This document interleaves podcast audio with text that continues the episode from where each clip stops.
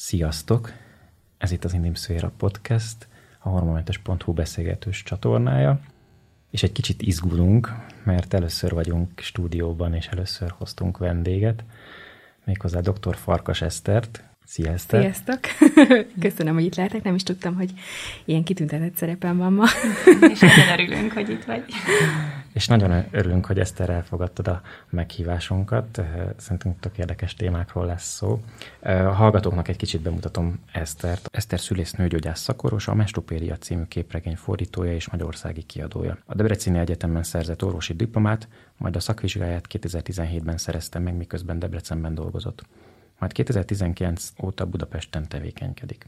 Eszter fő érdeklődési területei közé a várandós gondozás, a háborítatlan szüléskísérés, a természetes fogamzásszabályozás és a kiskamaszkori felvilágosítás tartozik. Hamarosan pedig már gyermeknőgyógyász is lesz jelenleg az ez irányú szakorosi képzését végzi. Így van, bár a hamarosan az talán egy kicsit túlzás, mert ez egy három éves képzés, és én még nemrég kezdtem bele, de nagyon lelkes vagyok most, mert ez egy új irányzat az életemben, és nagyon örülök neki. Ez Köszön. nagyon izgalmas, meg nagyon érdekes, és fogunk is erről beszélgetni bőven. Igen, köszönöm a kiegészítést. Eszter, szeretnénk, hogyha egy kicsit így az emberi oldalát is bemutatnánk a, a munkásságot, meg a személyednek, és e, arra gondoltunk, hogy először egy kicsit úgy abban az irányba közelítjük meg, hogy mi vitt rá téged annak idején, hogy a nőgyógyász szakmát választ, hogy e, egyáltalán az orvosi pályát választ, hogy jött ez az életedbe? Mikor olvastam a kérdéseket, hogy körülbelül milyen témába készüljek, akkor kicsit elgondolkoztam ezen, hogy erre milyen választ fogok adni, mert szerintem ez lehet, hogy másnál is így van, de én magamon megfigyeltem, hogy ahogy telnek az évek, mindig rakódik hozzá, hogy az ember egyre jobban így megismeri önmagát, hogy vajon mi vitte valamilyen pályára. Régebben igazából az volt így, ami amilyen választ tudtam erre adni, hogy a várandóság, meg a kisbabák, ez a téma engem nagyon-nagyon vonzott már tinédzserként is.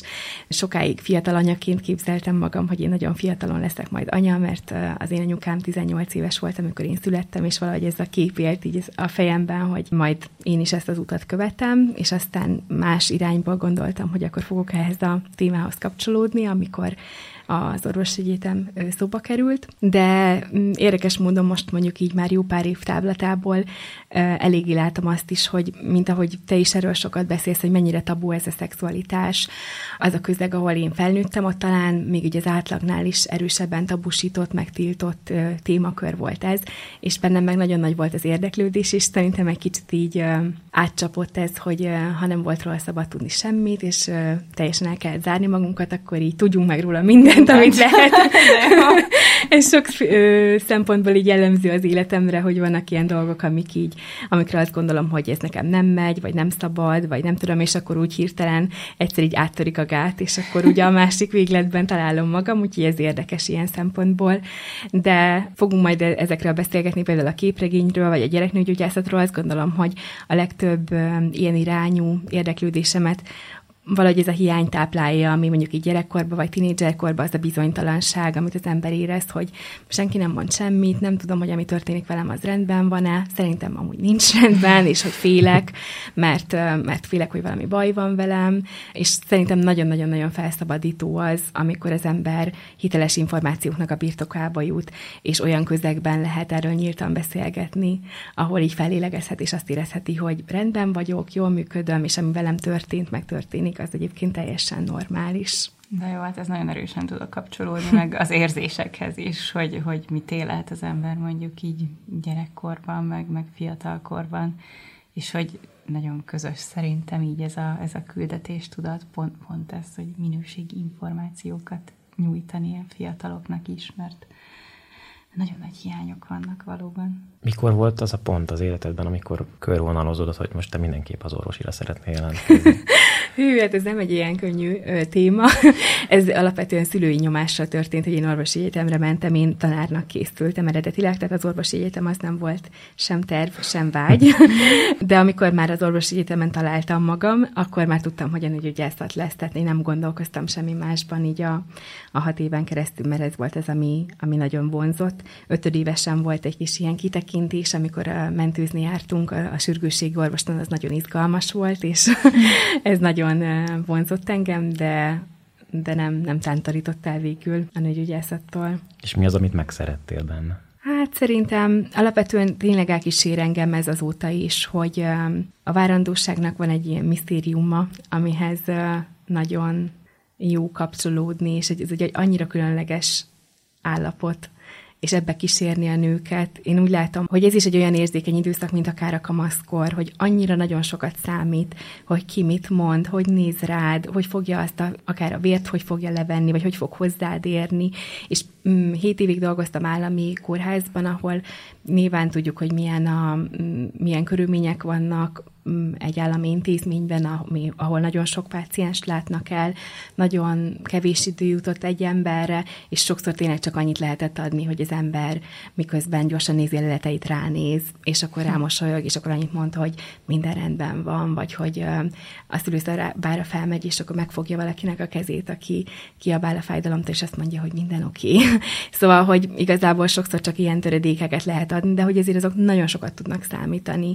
Nekünk úgy olyan tucat dolognak tűnnek ezek, de ezért én tapasztalom a saját életemen, amikor mondjuk így egy-egy krízis szituációban valaki így szól hozzám, hogy ez sorsdöntő Abszolút. lehet. És talán, talán ez az, ami így vonz engem ebben, hogy ez egy annyira érzékeny időszak, hogy az, hogy most az anya hogy fog szülni, hogy fog kapcsolódni a saját testéhez, a gyerekéhez, a szexualitásához, Nyilván nincs ez teljesen a mi kezünkben, mert nagyon-nagyon sok tényezős, de hogy sok van a mi kezünkben, és ez mehet nagyon jó irányba is, lehet, tehát nagyon nagy hatalom van benne, nagyon jó irányba el lehet indítani őket, és nagyon-nagyon nagy kárt is lehet tenni, hogyha az embernek nincs tudatába, vagy nem jól használja ezt az eszközt. Igen, tehát a szakmaiságon túl borzasztóan fontos az emberi oldal is. Igen. Az is hozzátartozik szervesen igazából, hogy hozzá kéne, hogy tartozzon a szakmai részhez. Igen, ezt én is nagyon fontosnak tartom.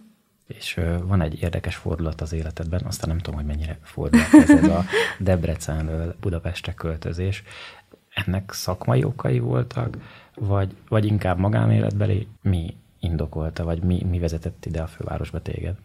Akkor szerintem pont így összeértek így a szakmai és a személyes dolgok is az életemben. Ez egy viszonylag hirtelen váltás volt, de utólag érdekes visszanézni, hogy milyen sok minden készítette ezt már elő.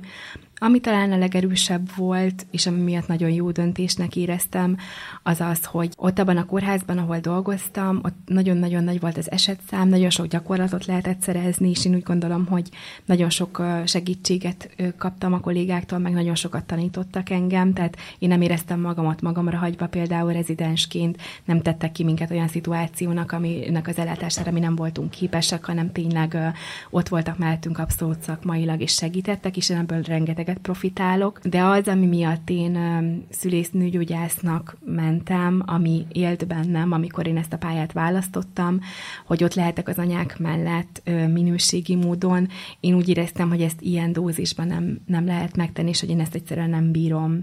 Nagyon nagy óraszám volt, amiben dolgozni kellett, nem csak a Nyilván a napi 8 óra munka az, az egy adott dolog, de az ügyeletek, és aztán utána a szakorvosként a magárendelés, és aztán utána mert a saját szülések, ez egy ilyen konstans soha nem vagyok ébren állapotot eredményezett egy idő után, amikor már így nem voltak emlékeim így hetekre visszamenőleg, mert már annyira nem aludtam, és hogy nem tudtam, hogy mi történik velem éppen csak mindig abban a percben, hogy mi történik, és úgy éreztem, hogy ez nem az az életminőség, amit tartósan tudok folytatni. Ez nagyon gyorsan abban az irányba mutat, hogy, hogy ki, kiégéshez vezethet. Igen. Nem? Igen, és akkor én úgy is éreztem, amikor már eljöttem onnan, 7 évet dolgoztam Debrecenben. Van egy ilyen mondat a Bibliában, hogy kapálni nem tudok koldulni, szégyelek, és ezért fogok valamit csinálni, és én is ezt éreztem akkor, hogy, hogy körülbelül máshoz nem értek, és nyilván nem fogok kenyéren élni, úgyhogy a nőgyógyászatból kell valamit profitálnom, de hogy akkor egy legalább egy fél év volt, amikor azt éreztem, hogy én nem tudok belépni kórházba, soha többé, mert hogy ez annyira, annyira megviselt engem, ahogy például a szüléseknél nekem jelen kellett lennem, hogy ez mennyire nem minőség, és hogy így. Tehát, hogy egy idő után én úgy éreztem, hogy nem tudom, hogy ki lát nagyobb traumát, az anya, akivel történik, vagy én, akit teszem velem. És ez így túl sok volt, és ezt, ehhez azért kellett idő, míg ezzel mentálisan egy kicsit fel tudtam szabadulni, és látni, hogy van olyan körülmény, amik mellett azért ezt lehet másképpen csinálni, nem ez az egyetlen módja például annak, hogy szülészt tegyek. Ezek kemény mondatok. Igen, egyébként Abszolút. pont ezen gondolkoztam én is, miközben ezeket mondtad, hogy orvostól nem tudom, hogy hallottunk-e már ilyen őszinteséggel beszélni a túloldalról, meg a saját nehézségeidről. Igen, szerintem nem gondolok bele, hogy ez egy podcast. Az jó. ilyen, ilyen baráti beszélgetés. És mi vezetett, hát talán nem, nem fordulatként fogalmaznám ezt meg, hogy mi, mi, mi vezetett a, a változáshoz, hogy, hogy sikerült ezeket az élményeket, ezt a nehéz hét évet, ezt a pályafutásod elejét feldolgozni, és mi, mi vezetett egy, egy más irányba. Én most a Robert Kórházba kísérek szüléseket. Igen. Egy kicsit most gondolkozom, hogy hogyan fogalmazzam ezt meg jól, mert nehéz azt mondani, tehát hogy ez nem igaz, hogy na itt könnyű, de ugye én ezt nagyon sokszor így éreztem, amikor államiba dolgoztam, hogy jó, hát úgy könnyű, hogy mint tudom, magánrendel egy héten pár órát, és akkor bemegy a szülésekhez, és akkor úgy könnyű cukinak lenni. És nyilván én továbbra is azt érzem, hogy ez egy nagyon-nagyon kemény munka, mentálisan, fizikailag, pszichésen, de hogy így, így meg tudom tenni azt, hogy valaki mellett mondjuk teljes figyelemmel ott legyek, és hogy meg tudom azt tenni, hogy valaki szül, és akkor én félreteszek mindent, és bemegyek, és akkor, hogyha 8 órát vagy 10 órát kell mellette ülni, akkor én 8 órát vagy 10 órát mellette üljek, mert nem vár az ambulancián 60 beteg, nem az van, hogy másfél-két óránként tudok felrohanni, hogy jó napot, minden rendben van, ajtó bezár, szóval, hogy nem sóznak rám rengeteg egyéb feladatot, így is azt érzem, hogy így éppen a tűrőképesség határán lehet mondjuk az éjszakázásokkal egyensúlyozni, mert én ezt sajnos elég nehezen viselem továbbra is az alváshiányt, illetve nyilván ez egy picit más típusú, vagyis hát nem picit, nagyon más típusú jelenlét, amit most tudok adni az anyáknak, és azért ez nagyon-nagyon-nagyon erősen igénybe vesz mentálisan, amit ugye korábban kevésbé tapasztaltam, mert akkor egyszerűen fizikailag sem tudtam jelen lenni, és így nyilván érzelmileg sem adtam bele magam annyira egy szituációba. Szóval így a kiégésen valamilyen szinten ez segített, tehát hogy ez egy más minőség, hogy itt sokszor érzem azt, hogy nehéz, vagy kihívást jelentő egy-egy szituáció, vagy akár nem bírható az, ami mondjuk történik, mert vannak szövődmények, amiről senki sem tehet, és de ettől függetlenül nagyon nehéz feldolgozni, vagy nagyon-nagyon kivesz belőlem egy-egy anya, amikor nagyon nehéz szülése van, és nagyon sokat kell támogatni, de hogy ezért ez vissza is tölt, mert hogy érzem, hogy van értelme annak, amit csinálok, és nem csak futószalagon mm, történnek a dolgok, és amikor kijövök, legtöbbször egy-egy szülés után, akkor érzem azt, hogy, így, hogy volt értelme a munkának, és nem azt, hogy jó, ezt is letudtuk. és azért ez nagyon-nagyon nagy különbség de tény az, hogy, hogy szerintem ez egy nagyon-nagyon igénybevevő munka mentálisan, és például a gyereknőgyógyászat az többek között nagyon sok száról kapcsolódik már így az életembe, de az, hogy most jött el így az életembe az ideje, annak ez is az egyik oka, hogy, hogy úgy érzem, hogy ahhoz, hogy minőségi munkát tudjak végezni, bármit is csinálok éppen, ahhoz szükség van arra, hogy ne konstansan ugyanazt csináljam, hanem időnként legyen más típusú ö, leterhelés, más típusú elfoglaltság, időnként legyen benne több alvás, ilyesmik. Ezek azért fontosak. És az jutott még eszembe, miközben itt meséltél, hogy orvosként van hová fordulni mentális támogatásért? Van olyan szupervízió, vagy olyan kibeszélőkör, ahol megoszthatjátok a traumát szakmabeliekkel, akik tényleg egy ilyen jellegű mentális támogatás, mert azt gondolom, hogy ez egy olyan munka, amiben ez elengedhetetlen lenne. Már csak az alapján sem, amit te meséltél, de hogy az eddigi összes, amióta nem tudom ezzel a témával foglalkozom, ugye a termékenység a témával, és ahány orvossal beszéltem, mindig, mindig ez derült ki, hogy uh-huh. erre óriási szükség lenne, de hogy van rá lehetőség. Hát van egy nagyon jó pszichológusom, akit nagyon szeretek, akinek részletesen le szoktam írni a történeteimet, felolvasom, szegény, traumatizálódva kapaszkodik a kanapé szélébe. Utána is feldolgozza. És elmondja, hogy nekem ezt csak végig kell hallgatni, de magának végig kellett élni.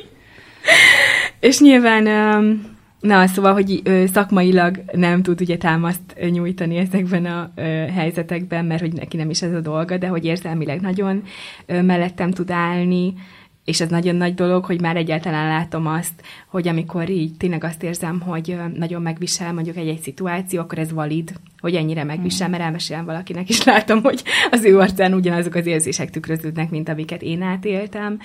Szakmailag pedig itt a főnököm nagyon-nagyon nagy támaszt jelent nekem. Nagyon sokat jelent az, hogy, hogy amikor kérdésem van, akkor tényleg mindig megkérdezhetem tőle, tényleg igyekszik mellettem állni, segíteni, hogyha valamit elrontok, vagy valami szövődmény adódik, akkor leül, és akkor részletesen átbeszéljük, hogy szerintem mit kellett volna másképp csinálni, és nem érzem azt, hogy hibáztatna, vagy hogy, szóval nem azért veszi ezeket elő, hogy engem piszkáljon, és bebizonyítsa, hogy nem értek hozzá, hanem hogy tényleg az van benne, hogy szeretné, hogy ezt legközelebb jobban tudjam csinálni, vagy hogyha legközelebb ugyanezt történik, mert simán lehet, hogy ugyanezt történik, akkor pedig tudjam azt, hogy ennyit lehet tenni orvosilag is kész, és hogy ez megtörténik, és ezzel szembe kell nézni, hogy ilyen van. De akkor az, az a te saját igényed, hogy, hogy pszichológushoz jársz, Igen. Ami, egy, ami egy borzasztóan fontos dolog, de hogy akkor ez a kapcsolatokból, vagy személyes kapcsolatokból, vagy igényekből Igen. adódik, hogy te ezeket feldolgozod, de hogy úgy, úgy rendszerben nincs meg feltétlenül ez a támogatás. Hogy Szerintem erre nem, nincsen sajnos annyira jól kialakult lehetőség.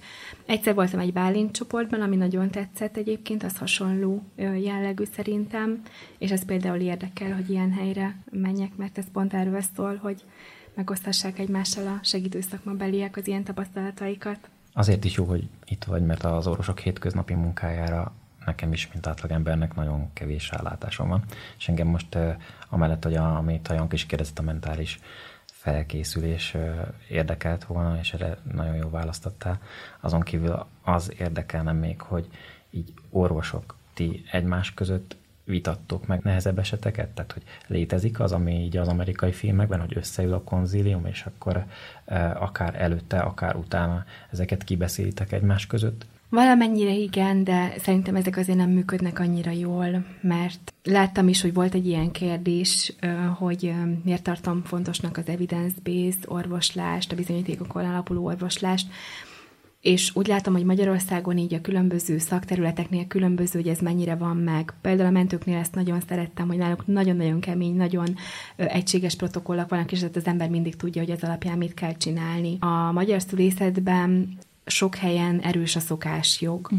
és központilag összefogott irányelvek, re van próbálkozás, de nem látom, hogy nagyon átütő erejűek lennének, és ezért homlok egyenest ellenkező nézetű emberek ülnek sokszor egymással szemben, akár egy, egy ilyen megbeszélésen.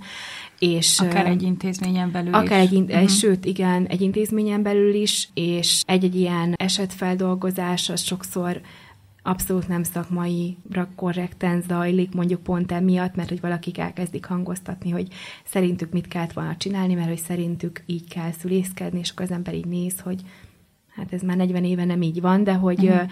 de hogy ő azt gondolja, hogy igenis, mert hogy az ő tapasztalata, az ő szokásjoga, az, ahol ő, ő dolgozott korábban, stb., hogy ezek felülírják, és ugye így nem lehet igazából konstruktívan beszélgetni egy-egy helyzetről, hogy nem egységesek a szakmai irányelvek, és nincsen az, hogy van minden kinek egy egységes előírás tulajdonképpen, amihez igazodunk, és ami alapján most végignézzük, hogy tulajdonképpen mi történt, és hogy sérült-e valahol ez az eljárásrend, ami meg van határozva, hanem ezek az eljárásrendek nem, vagy kevéssé hiányosan léteznek, és nagyon különböző róla a vélekedés, és így nem konstruktívak ezek a megbeszélések szerintem.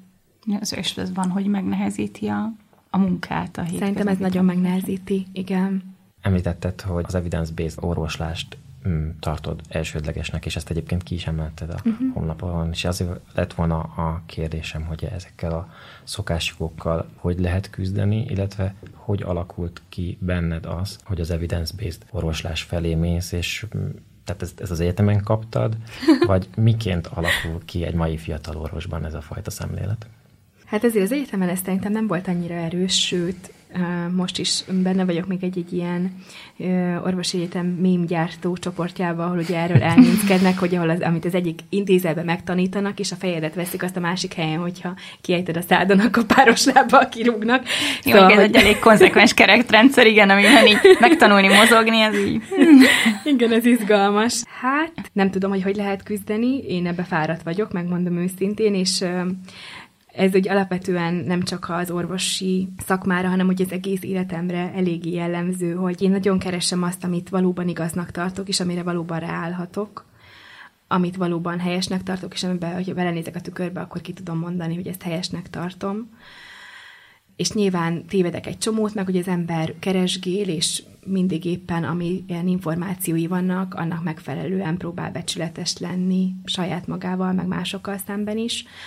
Azt nagyon sokszor tapasztalom, hogy amiket az emberek megszoktak, ahhoz érzelmi szálak is fűzik őket, nagyon-nagyon sok mindennel át van ez itatva, akár mondjuk az orvosi társadalomnak a felépítése, hogy milyen fontos az, hogy tisztelni az idősebbeket, vagy az, hogy milyen borzalmas kínzásoknak van kitéve az orvosi egyetemisták, tehát tényleg ez szerintem ez embertelen, ami, ami ilyen a képzés és hogy ami szenvedést az ember ott végigcsinál, és ami szenvedést éri őt a szakképzés alatt, amennyi sok megaláztatás, meg amennyi tehát tényleg embertelen helyzetek, ez nagyon nehéz, és akkor, amikor mondjuk az ember már eljut egy bizonyos szintre, mert 10, 15, 20, 30 éve orvos, és akkor ide jön valaki, aki most jött ki az egyetemről, és akkor elkezdi itt lobogtatni az evidence-based medicine mert hogy ő tud angolul, és egyébként is ő azt tanulta az egyetemen, akkor ez nem annyira szül jó vért, mert akkor az emberben az van, hogy figyelj, én ezt csinálom 30 éve, te ne pofázzál már nekem. Szóval, hogy én ezt abszolút megértem, hogy, hogy ez miért van itt sokakban, és hogy nagyon nehéz azt lenyelni, hogy amihez mondjuk nekem sokkal nehezebb volt hozzájutni, az a másik készen kapja, sőt, oda nyomja fogják a kezébe. Szóval azt gondolom, hogy ezt nagyon-nagyon kötik az érzelmi szálak, és ezért nem is törekszem erre, hogy én másokat meggyőzzek, vagy kardoskodjak ilyen dolgok felett, mert próbáltam még ilyeneket régebben, és ez nekem nagyon nagy szenvedést okozott, hogy ugye folyamatosan falakba ütközni, próbálom megtalálni azokat a lehetőségeket, hogy hol tudok úgy dolgozni, hogy azt úgy érzem, hogy ez minőségi, meg hogy ez becsületes munka. Hm. Én egyébként pont uh, olvastam valamikor egy, egy cikket erről, egy elemzést, most azt nem tudom, meg, nem tudom megmondani hogy pontosan hol, de hogy, hogy gyakorlatilag az orvosi képzés is nagyon hasonlít a militáns rendszerekre. Ez biztos. És hogy benne van az a tisztelettel, a mindennel, hogy, hogy ugyanúgy, hogyha kijössz fiatal orvosként, akkor nincs több szavad, vagy, igen. Mint, mint annak, aki még az elején van, vagy nem orvos, vagy nem tudom, és ez csak egy pici személyes példa, hogy nálam is felvetődött a sokszor, hogy de hogy akkor én miért nem végzek el egy mhm. orvosit, hogyha ez a termékenység tudatoktatás ilyen fontos, uh-huh. és mhm. akkor nagyobb szavam lenne, és én azt már az elején felmértem, hogy amit én csinálok, az inkább egy kapocs a nők és az orvosok, meg az mhm. egészségügy között, vagy nekik adok információt arról, hogy ők hogyan, vagy mivel fordulhatnak, vagy hogyan majd az orvoshoz, és hogy felmértem azt, hogy semmivel nem lennék előrébb valószínűleg, Igen. hogy el, megcsinálnám azt a hat évet, és nem tudom, de mondjuk nem konkrétan orvos szeretnék lenni, hanem ugyanezzel foglalkozni, igen, hogy azt semmivel nem visz bejebb, mert akkor miért nem vagy szakorvos, hogyha szakorvos vagy, akkor hány éve is dolgozol tulajdonképpen, tehát hogy ezek mindig ott vannak. Meg azt gondolom, hogy ezek még sokáig benne is lesznek a magyar rendszerbe, tehát hogy ezzel nem lehet igazából úgy nevet szerezni. Én azt látom különben most egy picit így rátértünk erre az irányra, de hogy, hogy, hogy fia, sok fiatal orvossal találkozom, mert, mert nyilván részükről van egy sokkal nagyobb mm. nyitottság így ezek iránt, a témák iránt is, amiket én így képviselek, és hogy azt viszont nekem nagyon jó látni, hogy, hogy tényleg ők mennyire nyitottak már, és hogy használják azt, hogy igen, itt vannak internetes anyagok, nem tudom, hogy ezek, ezek milyen jók. Szóval, hogy így talán lesz változás, vagy van változás, csak hát gondolom, hogy borzasztó lassú. Igen, meg nehéz. Egyébként az, hogy az Eszter ezekről beszél, az nem csak a szavak ereje, hanem mi ezt személyesen is megtapasztaltuk annak idején, amikor a Pessáriummal megtörtént az első kapcsolatfelvétel közöttünk, akkor kaptunk egy nagyon részletes e-mailt az Esztertől, emlékszem, és hát benne voltak azok a kérdések, hogy hát a WHO egyik dokumentumában nem az a hatékonyság szerepel, mint a mi honlapunkon, és eh, hát ugye nekünk is egy kis nyomozás volt ott, eh, erről egyébként már korábban tudtunk, hogy ebben a dokumentumban helytelenül szerepel a Pessáriumnak a hatékonysága, és a német gyártó is tudott. Ez egy egyszerű, nem tudom, hogy nyomdai hiba, vagy, eh, vagy elütés, vagy szakmai tévedés volt, de a WHO más oldalén szerepel jól is, hm. de, de ott hát így kiütközött az, hogy neked, neked tényleg fontos ez, és hogy utána néztél, és hogy az a pontos kommunikáció az neked hatalmas igényet Igen, hogy... én emlékszem rá, hogy milyen boldog voltam, amikor megkaptuk ezt az e-mailt, ahelyett, hogy így, jaj, úristen, most mit kekeckedik, nem ezt éreztem, hanem azt, hogy ú, és akkor küldtünk neki mintapesszáriumot, és érdeklődik a téma iránt, és ilyen szinten érdeklődik, hogy akkor kijött az, hogy igen, ott van az a hibás adat, de hogy ez tudni kell, hogy ez egy nem 600 oldalas az a dokumentum igen, egyébként. Igen, igen, ez nagyon-nagyon átfogó. Igen, egy borzasztó hosszú dokumentum, és nem is értjük egyébként ezt a mai napig, hogy, hogy hogyan maradhatott benne ez az adat, de hogy le is jön az, hogy az ott egy tévedés, mert az összes többi fogamzásgátlási módszernél látszik, hogy nagy a különbség a tipikus, a tipikus használat, meg, meg a tökéletes igen. használat között, és ott valahogy nem tudom, ugyanaz, ugyanaz az adat maradt benne, benne. Uh-huh. és hogy ezt a német gyártó már egyébként jelezte is uh-huh. a WHO felé, és majd, hogyha lesz a következő kiadása ennek, akkor javítják. Szerintem hát, nem ez... sokára lesz, mert azért igen. ezt szokták frissíteni. Ilyen két-három évente igen, talán. Vagy. Igen. Szóval, hogy én emlékszem, hogy ez tényleg egy személyes történet, de én akkor így nagyon boldog voltam, hogy ú, de jó, elolvasta az angol verziót, és azért ez, ez ritka. Ez nagyon ritka. De ez nekem nagyon fontos, hogy én nagyon próbálok nyitott lenni sokféle lehetőségre, amit lehet a pácienseknek biztosítani, mert például a nőgyógyászatban szerintem a gyógyszeres lehetőségek azok elég korlátozottak. A nőknek az lenne az igényük, hogy oda jönnek, és akkor adok valamit, amitől megjavul mondjuk a petefészküknek a működése, de mindig el kell mondanom, hogy a nőgyógyászat ilyet nem tud. Le tudja állítani, vagy tudja stimulálni, de megjavítani nem tudja. És hogy nagyon sok nőgyógyászati műtétet fejlődik nagyon a technika, és ugye laparoszkópos műtétek, és minimál invazív, ami azt jelenti, hogy minél kevesebb beavatkozása, és csak annyit kivenni, amit nagyon muszáj, de nekem például nagyon-nagyon lelombozó volt fiatal nőként így azt látni, hogy az a nőgyógyászati kezelés, hogy így kibelezik a nőket, vagy nem tudom, ez ilyen nagyon Aha. drasztikus, de azért egy méheltávolítás azért ez egy elég durván kinéző dolog, és akkor ez a, ja, ez a kezelés óriási, szóval, hogy azt érzem, hogy azért nincsen túl sok lehetőség a kezünkben, és a nők nagy többségének akinek nincsen szüksége ilyen nagyon drasztikus módszerekre, mégse érzi jól magát a bőrében, akár ezért, mert nincsen, tehát hogy nincsen tudatában, hogy hogy működik a ciklusa, különböző szakaszokkal nehezen birkózik meg, és nem feltétlenül kellene őt ilyen mm, leállítással vagy stimulálással kezelni, hanem erre lenne szükség, hogy ilyen sokkal, hogy mondjam, testközelibb módszerekkel, tehát tényleg a saját testével megismertetés azzal, hogy hogy tud ezzel együttműködni, és hogyha találok valami ilyesmit, ami ebbe segíti, akkor ezeknek ezért szeretek így utána menni, mert hogy olyat meg nem szeretek mondani, amiről kiderül, hogy egyébként nem hatékony, hatékony, vagy nem jó tapasztalata van. Például a termékenységtudati módszereket ugye többféle ö, létezik, igen, igen. és ö, egyszer volt egy ilyen ö, kongresszus, ahol így fel is álltam, és így mondtam nekik, hogy, hogy ö, én értek egyébként mindent, de hogy nézzük már meg, hogy mindig, aki a saját módszerét vetíti, mindig annak a legmagasabb a Pearl Index. Igen, igen, igen. Szóval, hogy azért vegyünk már egy levegőt, és így nézzük meg, mert hogy én értem, és tudom, hogy mindenki a sajátját nyomja, de hogy ez egyszerűen nem lehet igaz. Igen. Tehát, hogy akkor nézzük meg, hogy mik azok a valid tanulmányok, amire tényleg lehet támaszkodni, mert ugye a gyógyszercégeket is folyton kritizálják emiatt joggal, hogy szépen megcsinálják azokat a tanulmányokat, ami bemutatja, hogy az ő gyógyszerük a legjobb az égvilágon, és hogy ez mindenre jó, és nincs is mellékhatás, és tudjuk, hogy ez nem igaz. De éppen ezek a módszerek is így nem mindenkinek hatékony, meg nem százszázalék a hatékonysága, meg szóval, hogy, hogy legyünk becsületesek, úgy gondolom ebbe is, hogyha a gyógyszercégeket is ugyanúgy kézzük, ami egyébként, amit megérdemelnek, akkor a saját dolgainkat is ugyanúgy azért nézzük meg, hogy ki az, akinek ez stimmel, és ki az, akinek ez az életében nem jó. És mi az a pont, amikor meg mondjuk nem fogja azt az eredményt hozni, hozni, amit várunk. Igen. Itt akár egy picit ki is fejthetjük, mert nem tudom, hogy mondjuk akik hallgatnak minket, mennyire vannak ezzel tisztában, hogy vannak ugye a, a termékenység tudat módszerek között, ugye nagyon sokszor keverik azt, hogy, hogy a naptármódszert uh-huh. mondják, de hogy így az is egy ilyen nagyon kezdetleges formája végül Igen. is, de hogy, de hogy azért amikor már arról beszélünk, hogy termékenység tudat módszerek, akkor nem erre gondolunk Igen. elsősorban, hanem Ugye én a szimptotermális módszert tanítom, ami hőmérőzés, a ményaknyák figyelése és a ményak állásának figyelése opcionálisan,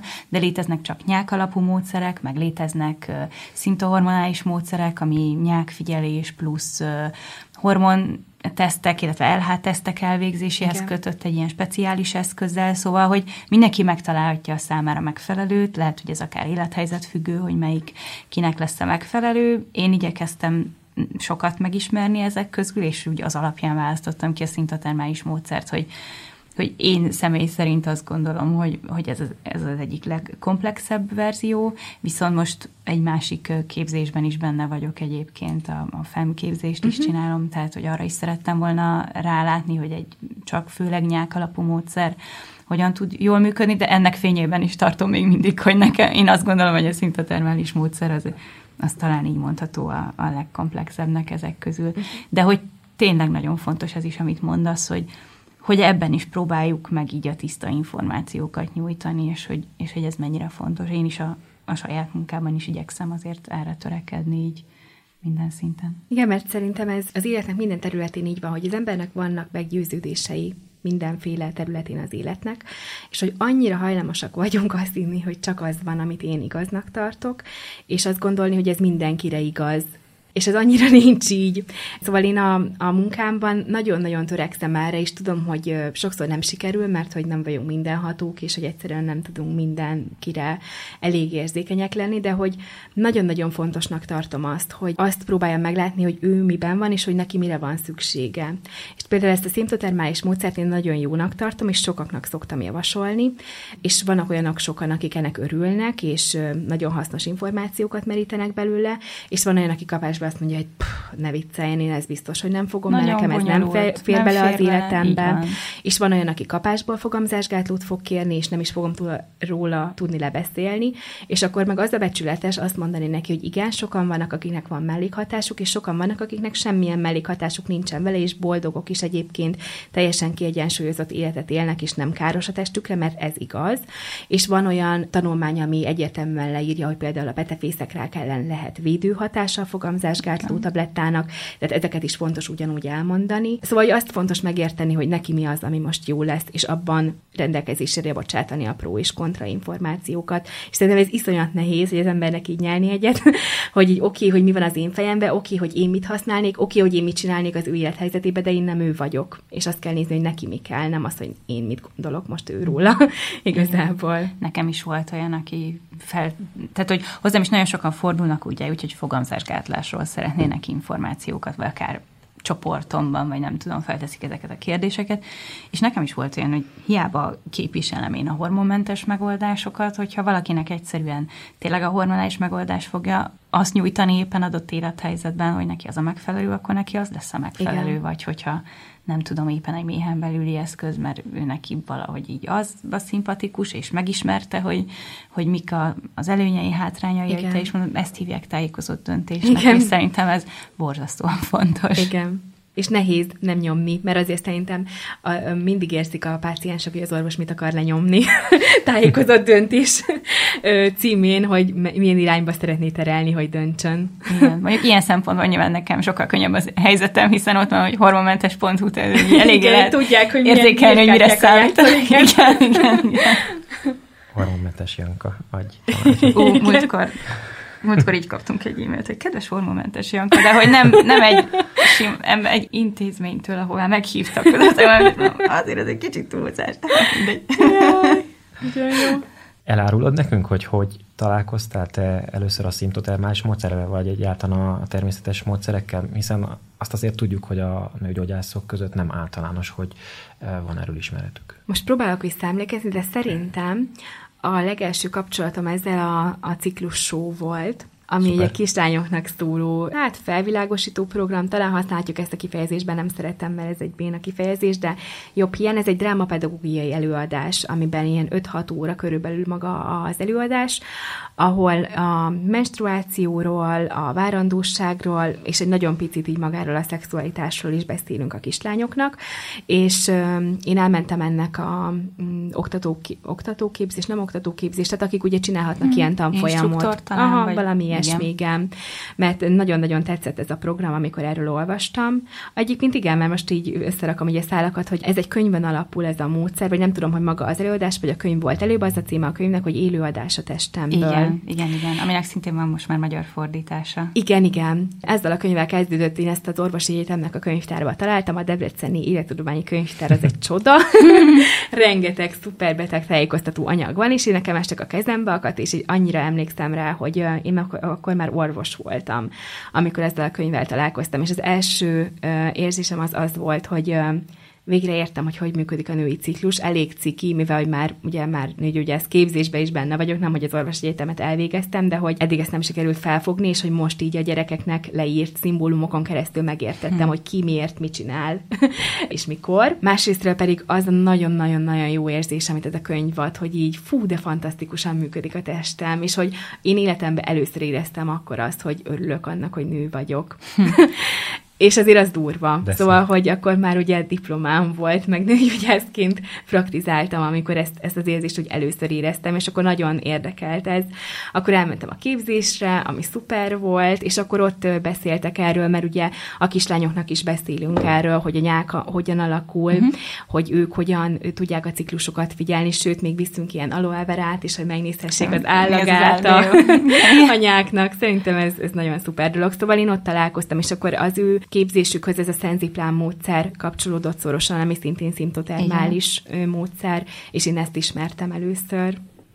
Annyira szép gondolat egyébként, ahogy a könyvtár meg az önelfogadás összekapcsolódik, ez, ez csodálatos, hogy ebben a történetben, ahogy így neked összeállt.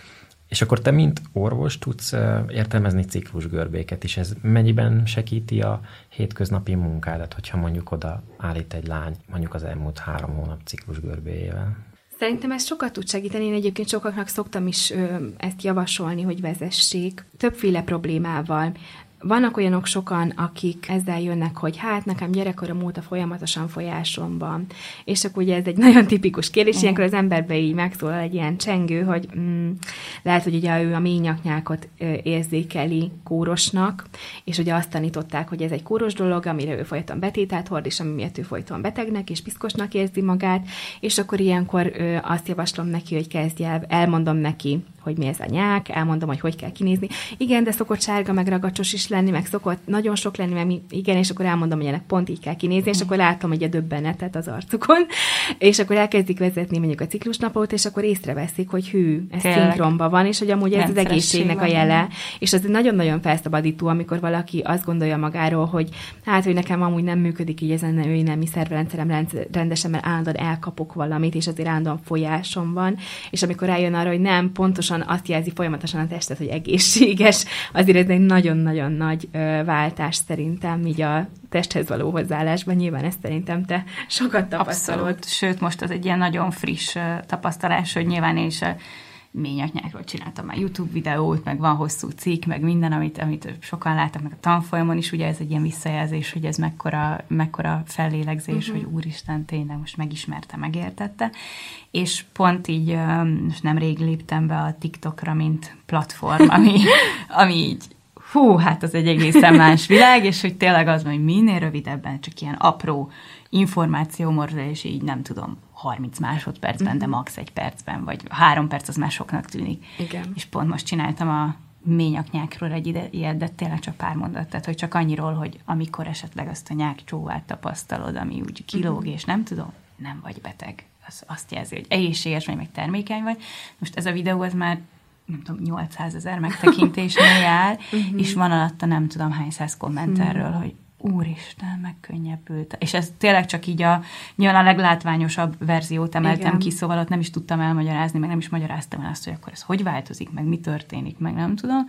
Csak ezt, hogy azt jelenti, hogy, hogy az ovuláció közelében vagy, és termékeny vagy, és, és megtöbbentő mennyiségben az, hogy, és nem mertem megkérdezni Igen. anyukámat, és az is, hogy orvoshoz jártam vele, és soha senki nem mondta, hogy ez ezt Sőt, jelenti. ugye újra és újra kaptam rá kezelést. Kapott rá kezelést, Igen. kapott rá kupa. Volt, akinek konkrétan orvos mondta, hogy fölír rá valamit, mert Igen. folyása van. Tehát, hogy minden verzió, amit az elmúlt nyolc Igen. évben hallottam már erről, az ott elhangzott, csak hát most elért nyilván hm. rengeteg embert, és hogy akkor te is ezt látod, hogy ez egy általános Igen. tapasztalás, ami, ami nagyon szomorú. Igen, én is ezt gondolom, hogy ezért ez elég szívszorító.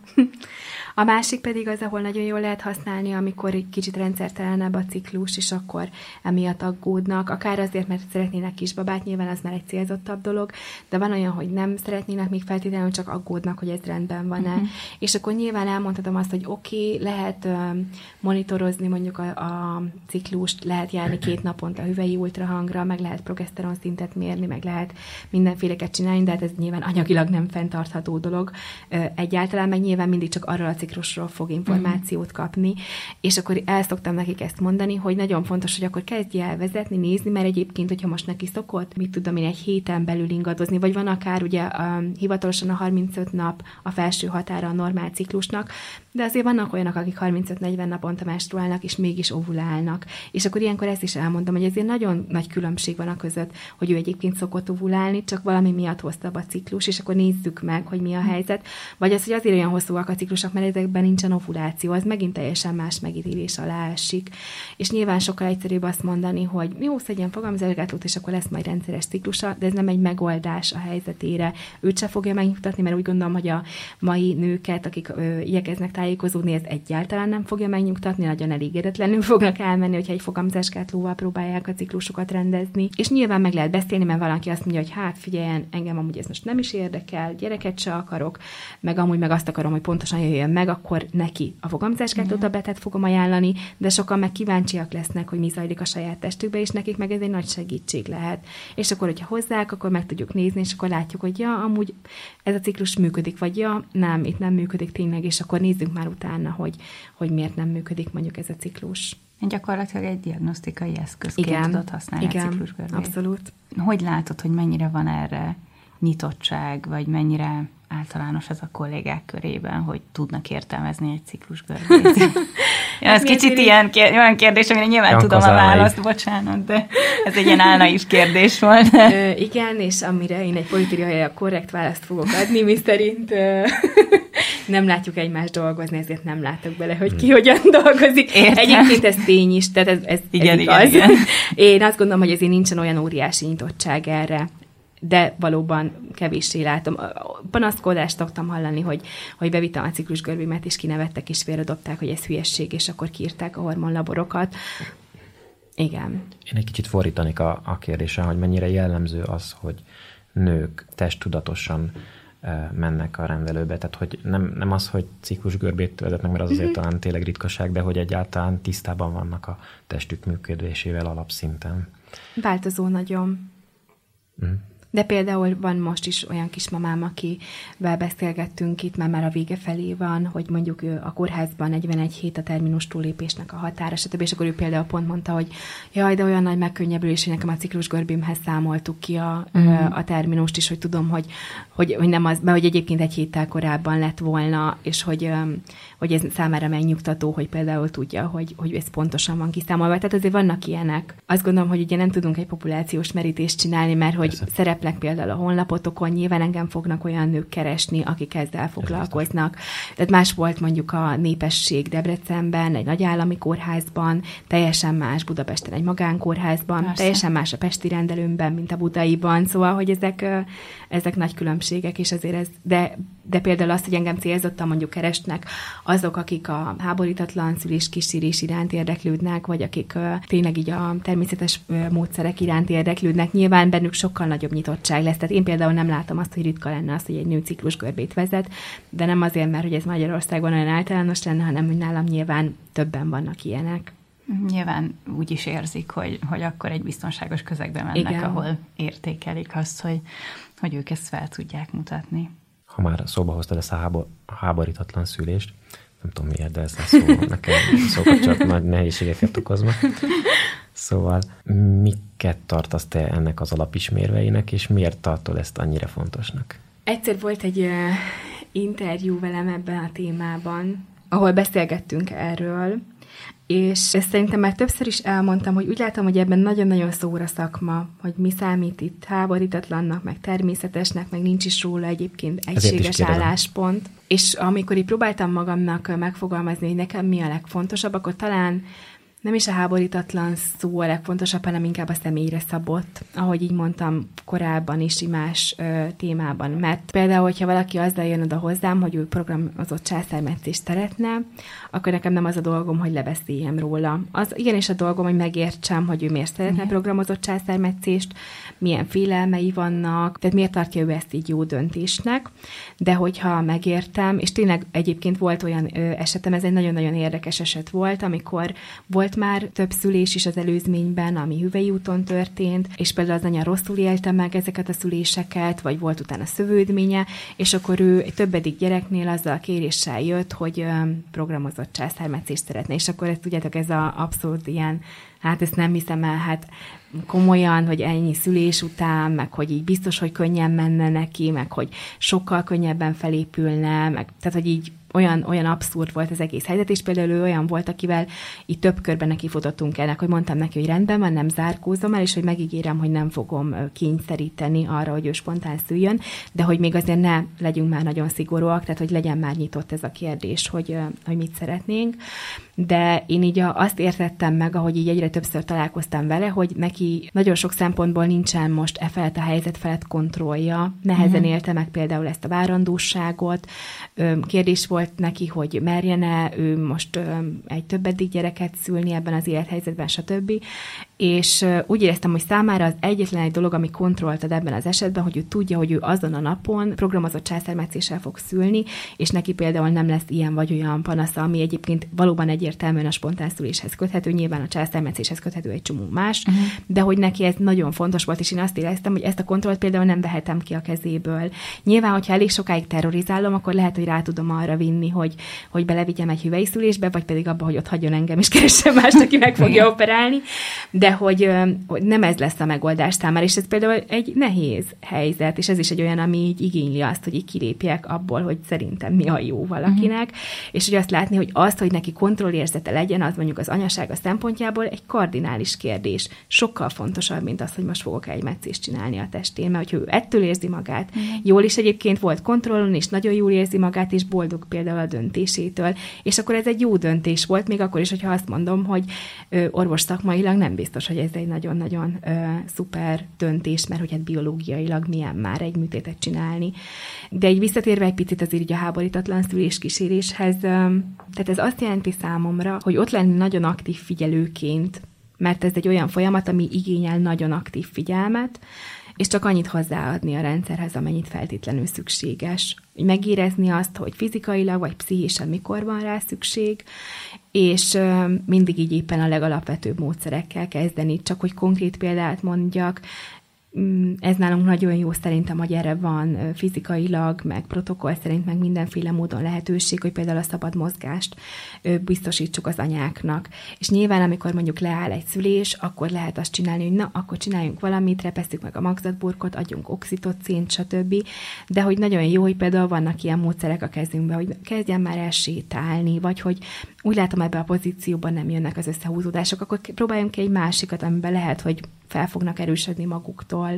Tehát számomra inkább ezt jelenti, hogy ezért van egy csomó ilyen apró lépcső, amit lehet alkalmazni, és hogy, hogy ezekkel kezdjünk, és csak akkor nyúljunk bele gyógyszeresen, vagy, vagy bármilyen más műtétes módszere, hogyha ez feltétlenül muszáj.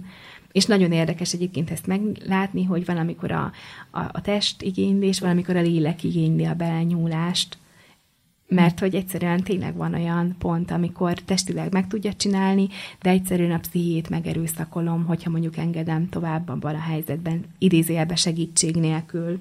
Nagyon izgalmas szituációk ezek. Tehát ott kell lenni egy állandó támogató. Igen. Igen, a szülőszobában egy kicsit akkor pszichológusnak is kell lenne. Én úgy örülök, hogy nem vagyok pszichológus, szörnyű lehet. De hát nyilván kell egy maximális ráhangolódás, meg minden. Igen. És ahogy mondtad is, hogy ez mennyire fárasztó, tehát hogy tényleg... Igen, ez sokat kivesz az emberből. Sokat hozzáad egyébként, mert nagyon jó amikor az ember látja, hogy, hogy tényleg úgy összeérnek a szálak is, hogy jókor voltam jó helyen, és jól tudtam segíteni, az nagyon-nagyon megerősítő, de hogy tényleg, hogy, hogy ki is szívja az embert. És ezek a szülések adják a legnagyobb pozitívumot a, a munkádban, a szakmádban, ezek a visszajelzések utána? Nem feltétlenül a szülések, igazából inkább az, amikor azt érzem, hogy megvalósul a kapcsolódás. És ez mondjuk egy rendelésen is abszolút meg tud történni. Nagyon izgalmas egyébként, hogy így valaki, aki jön egy-egy problémával, mm, hogy igazából néha csak egy kérdés kell, mert hogy vannak olyanok, akik ugye hosszú pszichoterápiát igényelnek, mert már annyira nehéz helyzetben vannak, mm. de hogy van olyan, hogy valaki, hogy sose kérdezte meg senki ezt a kérdést, és mondjuk magyarázatot ad egy-egy helyzetre, nekem volt ilyen esetem, és az nagyon-nagyon megrázó volt, amikor egy fiatal nő egy ilyen nagy paksamétával érkezett, alhasi fájdalmakkal, és hogy ilyen, tudjátok, amikor az ember így látja, hogy már nyolc orvos látja előtte, akkor így érzi, hogy hát itt nekem nem sok papír fog teremni, mm. mert hogy nem gondolom, hogy én lennék az, aki ö, majd megtalálom az okát a betegségnek, mert nincsen ekkora arcom, őszintén szólva és akkor így ilyen nagyon ilyen összeviszta tünetekről is számolt be, ami így nem tartott igazából úgy sehova, tehát hogy semmiféle konkrét kórkép felé, és akkor több furcsa megjegyzése is volt, és volt egy ilyen is, hogy hát bárcsak már kivennék így a méhemet, meg petefiszket, mindent, mert már annyira elegem van. Mm. És akkor, amikor vége volt a vizsgálatnak, és ugye elmondtam így a nagy semmit, hogy hát Tudjátok, ezek, amiket így az orvosok szoktam mondani, hogy igen, további konzilium céljából kereső fel ezt vagy azt, hogy nem tudom, tehát magyarul fogalmam sincs, keressem mást. Akkor uh, utána felment az asszisztensem, és nekem akkor volt időm, és uh, egyedül voltunk, mert hogy ez egy ügyelet volt. És akkor így mondtam neki, hogy na, én egy dolgot látok, azt, hogy maga nagyon szarul van. Semmi mást. Nagyon rossz nőnek lenni mi. és akkor így akkor így elkezdett sírni, és elkezdett arról beszélni, hogy milyen abúzus érte ő gyerekkorában, és hogy ő járt több évig pszichológushoz, akinek egyébként ezt nem mondta el. Ó, Istenem. És nyilván ez egy extrém eset volt. De hogy akkor annyira azt éreztem, hogy basszus, senki nem kérdezte ezt meg 35 év alatt, ezt nem hiszem el. Azt a mindenit. És ilyen, tényleg ez ilyen hihetetlen, hogy, hogy ez így ez így sehol nem, Igen. sehol nem jött elő. Igen, pedig azért nagyon-nagyon komoly jelei voltak neki. És itt tényleg igazából tudom, hogy akkor tényleg csak ez a, ez a nagy kérés volt bennem, hogy mi van itt, valami van, valami, valami tök másról szól, mint amit le van írva a papírokra, mert lehet a nem tudom, hanyadik CT-re küldeni, de nem érzem, hogy ez előre fogja őt vinni. És egy, egyébként egy, és ennyi volt, és ez abszolút ilyen intuíció szerintem, ami van, néha van, és sokszor nincs, hogy az ember így, be, így beugrik azt, hogy miért mond valaki ilyet, hogy bárcsak így kipucolnának, mm. és hogy ennyit meg tudsz kérdezni, hogy miért ilyen rossz nőnek lenni. És akkor elmondja. És őszintén azt mondod rá, hogy őszintén azt csodálom, hogy így nem tépet le magáról mindent, ami ehhez köti, vagy hogy így. És itt egyébként tudod, hogy utána mondjuk ő vele mi történt, vagy már elment tovább, vagy volt egy ilyen pillanat, amiben ő kimondott uh-huh. valamit, és akkor utána volt ennek utókövetése. Mondjuk, az nagyon vagy... érdekes volt, nyilván szerintem ezek ilyen ajándékok, ezek a szituációk, mert azért ez egy nagyon extrém eset, és nyilván az emberek ezt szokták így feltüntetni, hogy így a karrierem, és hogy én milyen érzékeny vagyok az emberekre, és milyen csodákat teszek, de hogy ezek nagyon-nagyon ritka pillanatok, amikor ilyen van. Őt például tudom, hogy akkor az nagyon, nagyon érdekes beszélgetés volt, hosszú ideig beszélgettünk, és akkor utána azt mondta nekem, hogy én most kimegyek, egy kicsit ülni fogok itt, de most jobban leszek. Hm. és akkor én összekötöttem őt pszichológussal, aki foglalkozik ilyen témákkal, és egyszer még írt nekem utána, szerintem egy olyan egy-két hónappal később, hogy több mint két hónapig egyáltalán nem voltak fájdalmaim utána, hogy magával beszélgettem, hm. és most egy kicsit megint kezdődtek, úgyhogy felkeresem azt, akit ajánlott. Tehát, hogy ő ezt így össze is kapcsolta. Nyilván nekem itt nagyon nagy szerencsém volt, mert én itt voltam a láncolatnak a legvégén, hogy már csak így meg kellett pöccinteni, és akkor ő el tudott indulni abba az irányba. Azért általában az ember egész máshol lép be ebbe a folyamatba, és nekem most itt időzőjelbe szerencsém volt, hogy ez megadatott, hogy megláttam, hogy valakibe ez tényleg egy ilyen sorsfordító dolog tudott lenni. Szóval igazából ezek a ritka kapcsolódások, vagy hogy amikor tényleg látom azt, hogy valaki tényleg megnyugszik attól, amit mondok neki, hogy rácsodálkozik arra, hogy egyébként működik a teste normálisan. Egyébként most sokat gondolkoztam ezzel, hogy hozzám válogatott csoportból érkeznek a nők, tehát hozzám nagyon sok ilyen jár, aki például ugye cikluskövetést végez, de nagyon-nagyon sok túlsúlyos nő jár, mert hogy a túlsúlyosoknak nagyon nehéz nőgyógyászhoz menni, mert nagyon sok megaláztatás éri őket, és ez is elkezdett úgy kijutni, hogy, hogy én nem ezt fogom kezdeni, hogy ki hány kiló, és hogy fogjon le, és nem tudom, és hogy tisztelettel beszélek vele ugyanúgy, mert az ő teste ugyanannyit ér, mint bárki más, és hogy ezért nem jár neki megkülönböztetés, és hogy könnyebben eljönnek az ilyen nők. Nagyon sok szűzlány jár hozzám egyébként, meglepően sok 25 év feletti szűzlány van, és akik nyilván szégyelnek elmenni nőgyógyászhoz, mert hogy a nőgyógyász azzal fogja kezdeni, hogy mi az, hogy ő szűz. Engem például nagyon-nagyon meglep, hogy mennyire Komolyan. sokan vannak ilyenek, és hogy mennyire sokan jelennek meg így a praxisba, hogy hát nagyon ciki, de hogy én még szűz vagyok, és akkor így nem, nem ciki, oké, ezt nem léphetünk is tovább, de hogy ugye ez egy nagy szorongás, hogy hogy menjen el így például az ember. Nőgyógyász az ahhoz nem, arról nem is beszélve, hogy hát, hogy csak nőkkel van szexuális kapcsolatom, ugye ezt mennyire nehéz így kimondani, mm. és, hogy, és hogy emiatt is milyen sok retorzió éri az embereket, szóval most azt érzem, hogy így kezdenek nálam így feldúsulni idézőjelben azok, akik, akiket máshol így retorziók érik, és akkor úgy hallanak itt-ott, meg hát ugye az idegen nyelvűek szegények, mert hogy, hogy az, hogy angol nyelven valaki magyarázzon nekik, az, az meg, megint egy egy ritka dolog, és, és nagyon megkönnyebbülnek, hogy nem piszkálja őket valaki azért, mert hogy nem értik rendesen. Szóval igen, nekem egy ilyen speciális betegcsoportom van, és egyébként ez nagyon sokat ad, mert jó érzés azt érezni, hogy valaki, aki bejön és szorong, az utána megnyugszik, és ez azt mondja, hogy köszönöm, jó volt az első élmény, mert azért ez nagyon meghatározó például abban, hogy ő például fog-e ményakrák szűrésre járni, és nem fog-e meghalni 45 évesen azért ményakrákba, mert valaki tuskó volt vele 25 évesen. És ment el utána Igen. Többet. És egyébként ez hogy látod, hogy azon múlik, és szerintem itt egy picit át is kötök akkor a gyermeknői gyászatra is, mert szerintem ez akkor hasonló igazából, hogy, hogy azon múlik, hogy hogyan szólsz, hogyan érsz hozzá, hogyan reagálsz rá, hogy ezeket a dolgokat ő, ő elmondja és, és megnyílik, és hogy ez Igen. nyilván egy ilyen alapinformációt mondjuk belép egy rendelőbe, és, és egy nőgyógyásszal kapcsolódik, vagy hát ott van egy egy vizsgálat, akkor, akkor ezek fontos információk lehetnek, mondjuk annál, aki, aki tényleg még szűz, és nem tudom, nem szeretné, hogy kérdés nélkül akkor feldújjanak neki egy kacsát, hát és, és hogy van jelentősége ezeknek az információknak. Igen. Ez akkor hogy kapcsolódik a, a, a gyereknőgyógyászathoz, ahol meg aztán főleg az van, hm. hogy mondjuk egy 8 éves, egy 10 éves, Igen. nem tudom, egy 12 éveshez hogy kell szólni, hogy kell hozzáérni, hogy, hogy működik ez, mert ez egy nagyon speciális hm. terület hm. szintén. Igazából engem az vonz ebbe a területbe leginkább, hogy szerintem ahogy mm, az ember próbál így egyre inkább leásni az alapokhoz, és nézni azt, hogy mondjuk miért tartott fizikailag, mentálisan, nőiségében valaki 30-35 évesen, vagy akár 25 évesen, hogy látni azt, hogy azért ez sokkal korábban kezdődik, és hogy minél korábban tudsz belenyúlni a folyamatba, minél korábban tudsz megerősítő dolgokat mondani a testével kapcsolatban, megerősíteni a nőiességével, annál könnyebb, és annál inkább nyert ügyed van, és hogy annál kevésbé fogják mondjuk őt akár megingatni, a saját testével kapcsolatban olyan megjegyzések, amik egyébként megingatnák, de hogyha valaki van, aki mondjuk akár ott az elején meg tudja erősíteni abba, hogy ez normális, ez nem normális, ez az, amit, me, amit meggyógyítunk, mert hogy ez nem normális, hogy te otthon fekszel öt napig minden hónapban, mert annyira fáj a menstruáció, ez igen, és nem normális, és hogy nem szabad ezt így megélni, mert hogy ezt, ezt kezelni kell, de közben meg az, hogy ahogy változik a tested, vagy hogy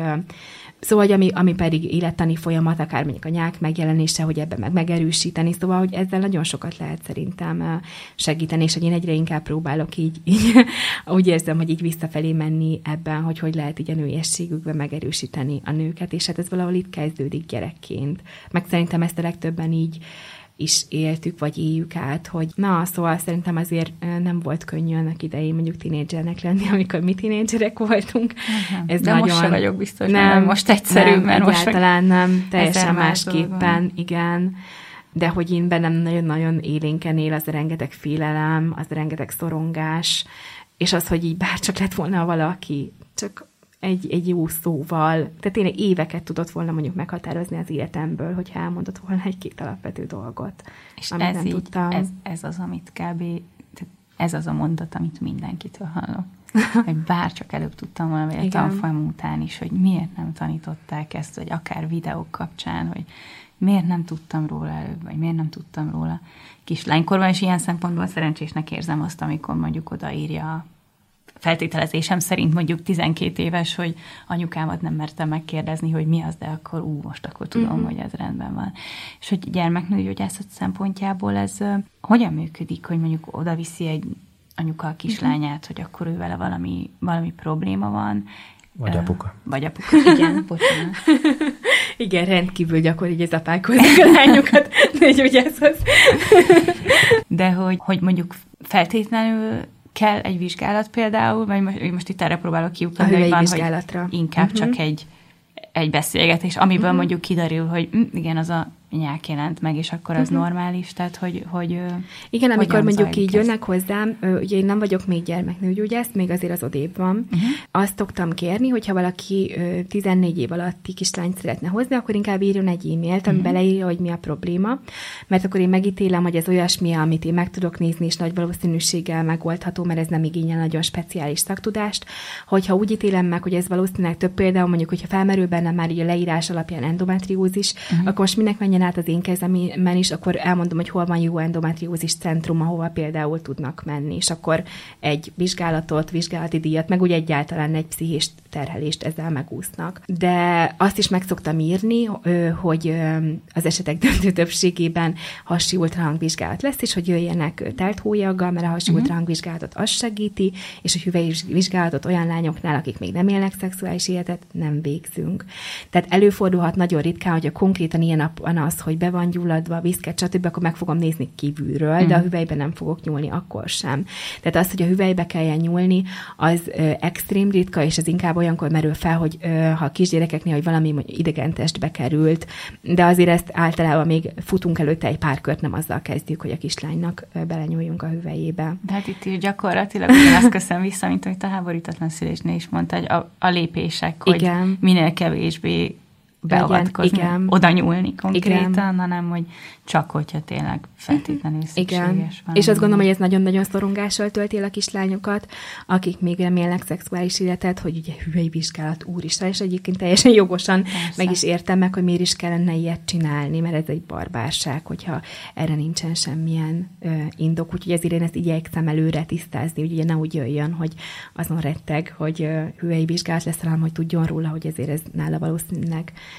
nem lesz szükséges. De egyébként például, amikor a menstropédiával legutóbb volt egy könyvemutató, akkor sok anya feltette ezt a kérdést, mert anyák jöttek, hogy mikor kell először vinni a kislányt nőgyógyászhoz. Ha is válaszoltad a fejemben kérdést. Igen, hogy ö, olyan kislányt, akinek nincsen egyébként semmilyen panasza, és nem él szexuális életet, nem kell nőgyógyászhoz vinni, ez nem olyan, mint a fogorvos. Hogyha nyilván valami panasz van, akár a vérzéssel, folyással, bármi ilyesmivel, nyilván a folyásnál ugye ezért kicsit az anyákra érdemes visszatérni, mert sokszor az anyák sem tudják, hogy mi anyák, mm. tehát ezért ezt jó tisztázni, de nyilván, hogyha piros, viszket, csíp, rossz szaga van, akkor az valószínűleg problémás, tehát azt jó, hogyha látja nőgyógyász, de egyébként csak azért, hogy lássa nőgyógyász, azért nem kell elvinni a kislányt vizsgálatra. És uh, mit lehet tudni a gyermeknőgyógyászatról, hogy általánosság, vagy mennyire általános, hogy mondjuk itt Budapesten biztos, hogy lehet olyan nőgyógyászt találni, aki gyermeknőgyógyász, de hogy mondjuk egy, egy vidéki városban, vagy kisebb településen, hogyha ilyen probléma van, akkor kihez fordulhatnak, vagy hogyan oldják meg? Van mindenhol gyermeknőgyógyász? Hát Pesten sem nagyon, szóval, hogy van, van egy pár, de hogy azért ez úgy érzem, hogy még egy eléggé mm, mostoha területe így a nőgyógyászatnak. Ez még nem egy annyira nagyon kiforrott dolog itt Magyarországon. Sokan ö, foglalkoznak ugye a felnőtt nőgyógyászok közül is kislányokkal, tehát úgy érzem, hogy ez ilyen határterület, hogy a gyerekházi orvos, meg a felnőtt nőgyógyászt próbálnak ö, segíteni, mert ugye az esetek többségében tényleg ilyen apróságokról uh-huh. van szó, mint például, hogy a pici babának összetapadtak a kis ajkai, és uh-huh. akkor aggódnak, mert hogy nem tud pisilni. Ez általában nem egy ilyen óriási dolog, amit olyan nagyon nagy szakértelem kellene hozzá, hogy ezt megoldják, de például már most voltam egy gyereknőgyógyászati kongresszuson, és ez nekem nagyon érdekes volt, volt, hogy hű, milyen sok minden van azért ebbe a szakmában még ezen túl. Tehát azt gondolom, hogy ebbe bőven van mit tanulni, és nincsen olyan sok szakember Magyarországon, ezért nagyon érdekes ez nekem most, hogy így az érdeklődési terület, meg így a hiány terület az így összeér, úgyhogy ez szerintem minden szempontból nagyon jó. Mit, mit tehetnek a anyák, bocsánat, hogy így Zolira nézek, de, de hogyha, hogyha, Megértem. Igen, szóval, hogyha mondjuk problémát érzékelnek, akkor először forduljanak a gyerekházi orvoshoz Szerintem érdemes, mondjuk. igen, mert lehetséges, hogy ez egyébként mondjuk a növekedésnek vagy a fejlődésnek egy normális lépcsőfoka, ami esetleg ijesztő lehet. Akár ilyennel is láttam már gyereknőgyógyászatra jönni valakit, hogy, hogy megijedt, mert hogy nem egyforma méretűek a kisajkai. Uh-huh. Tehát ezt azt gondolom, hogy egy jó gyerekházi orvos, akivel egyébként bizalmas kapcsolat van, tud ebbe segíteni, hogy ebbe megnyugtassa a szülőket, és akkor nyilván ő el tudja dönteni, hogy mikor van az a szint, amikor azért inkább jobb, hogyha konkrétan ezt látja. És hát azt látom, hogy ennek a területnek még, vagy hogy nagyon-nagyon kapcsolódik ahhoz, hogy, hogy te a menstrupédiát uh-huh, behoztad Magyarországra, igen. és hogy a gyermeknőgyógyászatnak is akár egy nagy területe igazából az lenne, hogy tájékoztatást nyújtani és edukálni, amire viszont úgy sejtem, hogy nem feltétlenül van idő a gyermekorvosi rendelőben, tehát hogy valahogy itt, itt összetalálkozik minden mindennel, hogy, hogy a menstrufédiát azt pedig azt pedig te hoztad be az országba, és hogy hogyan Bizony. volt ez a történet. Bocsánat, kell, kell tennünk egy technikai kitérőt, mert a menstrupédia az egy képre, én nem biztos, hogy ezt ja, igen, bocsánat, ja. úgy beszélek róla, amit mindenki ismerné meg. Így van, ami, aminek ugye, ahogy az említettünk az elején, az Eszter a fordítója, illetve a magyarországi kiadás Igen. jogainak a gyakorlója is, és hát itt kell lennünk egy disclaimer hiszen mi itt viszont eladóként is elfogultak vagyunk nyilván a könyv iránt, azért vettük fel a webshopba, mert egy fantasztikus kiadványnak tartjuk, és egészen kiváló a magyar fordítás is. Ó, és... Köszönöm. hát a legnagyobb kisfiunk megkérdezte azt, miután véletlenül a, az asztalon hagytam a nappaliban, és ez két éve voltam, most tíz éves, tehát akkor volt nyolc éves, és mm, arra mentem ki reggel, hogy a kávé mellett akkor át kellett beszélni az agyalapi mirigy és petefészek tengely működését vele, hogy mikor lesz folytatása ezekkel a lányokkal, mert ez annyira jó volt, hogy ő szeretné, amúgy is biológiai érdeklődésű, úgyhogy szóval, hogy nagyon-nagyon való ennek a korosztálynak, és Igen, nagyon, nagyon szeretik, én szeretik. is ezt tapasztalom. Mesélsz nekünk egy kicsit, hogy, hogy hogy jött a te életedbe a menstrupédia, uh-huh.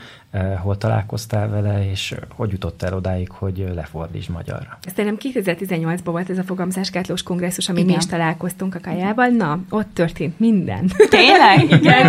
ott volt egy ilyen szekció, ahol a, a betegedukációs anyagokról is beszéltek, és arra beültem, és ott mutattak több anyagot, és köztük a menstrupédiát is bemutatta egy indiai lány.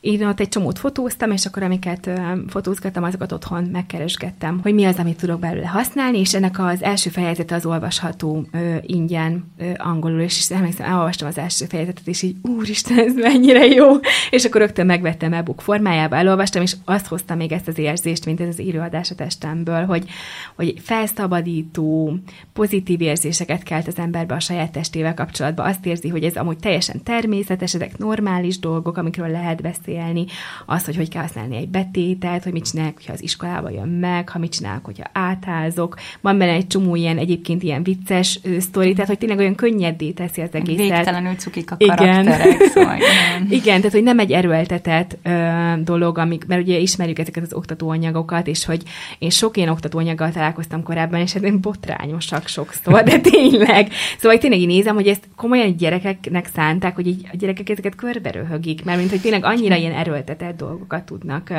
leírni, és hogy ez meg annyira ilyen mindennapi életből vett tényleg, és annyira aranyos karakterek vannak benne, úgyhogy hát én ilyen, nem is tudom, hogy hívják ezt a típust, én ilyen, ilyen vállalkozó típus vagyok, a miért is ne. Alapon elolvastam, és én még aznap írtam nekik, hogy Ismerős. lehet megvenni a